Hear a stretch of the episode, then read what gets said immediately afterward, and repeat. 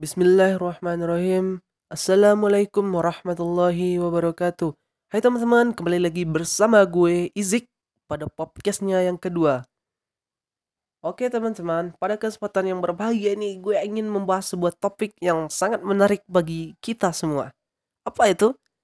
Yaitunya kemuliaan bersama Al-Quran. Jadi, teman-temanku yang berbahagia, Al-Quran itu Allah takdirkan mulia.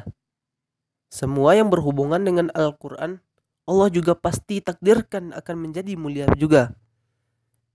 Teman-teman tahu nggak kapan malam pertama atau kapan malam Allah menurunkan Al-Quran itu? Ada yang bisa jawab nggak? Jadi Allah menurunkan Al-Quran itu pada malam Lailatul Qadar. Inna anzalnahu fi lailatul qadr. Sesungguhnya pada malam kemuliaan itu telah kami turunkan Al-Quran. Al-Quran itu pertama kali turun pada bulan Ramadan. Maka Ramadan Allah takdirkan sebagai malam yang mulia. Malamnya malam yang mulia. Bulannya juga bulan yang mulia. Mulia kenapa? Karena di dalamnya Allah turunkan Al-Quran. Kemudian, nggak sampai di situ nih teman-teman. Di mana Allah menurunkan Al-Quran. Yaitu Allah menurunkan Al-Quran di dua tempat. Yang pertama, di Mekah Al-Mukarramah. Dan yang kedua, di Madinah Al-Munawarah. Coba teman-teman perhatikan. Kedua tempat tersebut mulia kan? Sampai sekarang siapa sih yang nggak pengen berkunjung ke kedua tempat tersebut pasti teman-teman ingin semua berkunjung ke dua tempat tersebut. Kenapa? Karena ada daya, daya tarik tersendirinya di sana. Allah memuliakan kedua tempat tersebut. Kenapa? Karena Allah menurunkan Al-Quran di dalamnya. Dan kedua tempat tersebut teman-teman nggak akan pernah disentuh oleh fitnah dajjal Begitulah Allah memuliakan sesuatu melalui Al-Quran ini. Kemudian, siapa sih yang menurunkan Al-Quran? Yang menurunkan Al-Quran adalah malaikat Jibril alaihi wasallam. Syafaroh kiromin baroroh. Pemimpinnya para malaikat dan malaikat yang paling mulia itu adalah malaikat Jibril. Kenapa? Karena tugasnya yang paling mulia yaitu menurunkan Al-Quran. Siapa manusia yang Allah pilih untuk diberikan Al-Quran kepadanya, kemudian disampaikan kepada umat Nabi kita, yakninya Nabi Muhammad Sallallahu Alaihi Wasallam. Maka teman-teman, gak ada manusia yang paling mulia selain Nabi kita, yakninya Nabi Muhammad Sallallahu Alaihi Wasallam. Kenapa? Karena beliau diberi tugas dan diberi syafaat melalui Al-Quran ini, maka Allah muliakan beliau. Jadi nggak ada yang mampu menandingi kemuliaan beliau di antara manusia-manusia ini. Kata Allah di dalam sebuah surat Al-Qalam, "Wa innaka la'ala khuluqin azim." Sungguh pada dirimu Muhammad ada akhlak yang agung.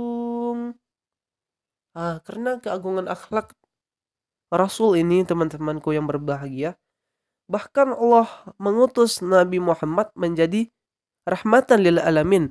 Karena begitu mulia akhlak beliau, maka Allah jadikan beliau sebagai pembawa keselamatan bagi seluruh alam. Hmm. Begitu teman-teman. Semua yang berhubungan dengan Al-Quran bersentuhan dengan Al-Quran, Allah takdirkan menjadi mulia. Coba teman-teman pikirkan.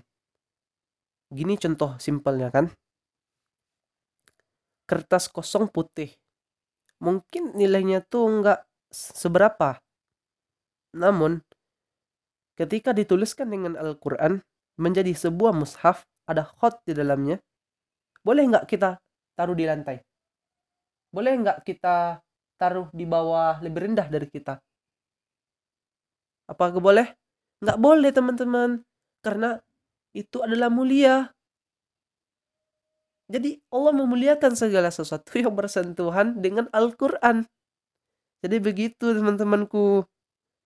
Kemudian, coba apabila kita teman-teman yang bersentuhan langsung dengan Al-Quran, kita menghafalkannya di dalam hati kita, terinstal Al-Quran di dalam hati kita.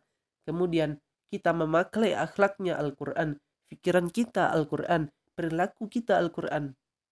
Jadi nggak mungkin kan Allah nggak akan memuliakan kita di dunia dan di akhirat.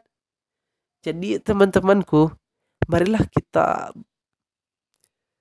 berubah ke Al-Quran atau menuju Al-Quran. Gue mau nanya ke teman-teman semuanya. Teman-teman, mana banyakkan waktunya megangin gadget pada megangin Al-Quran? Nah, kan di sini permasalahan generasi muda kita sekarang nih. Mereka tuh lebih banyak waktu mungkin ada dari mereka yang lebih sering bermain gadget daripada megang Al-Quran jadi teman-temanku yang sering bermain gadget daripada megang Al-Quran. Ayo kita kembali hijrah kepada Al-Quran.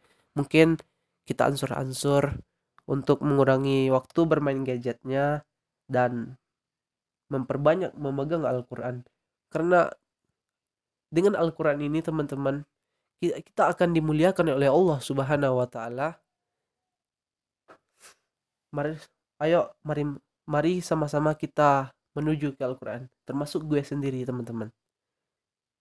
Mungkin hanya sekian podcast gue pada kesempatan kali ini.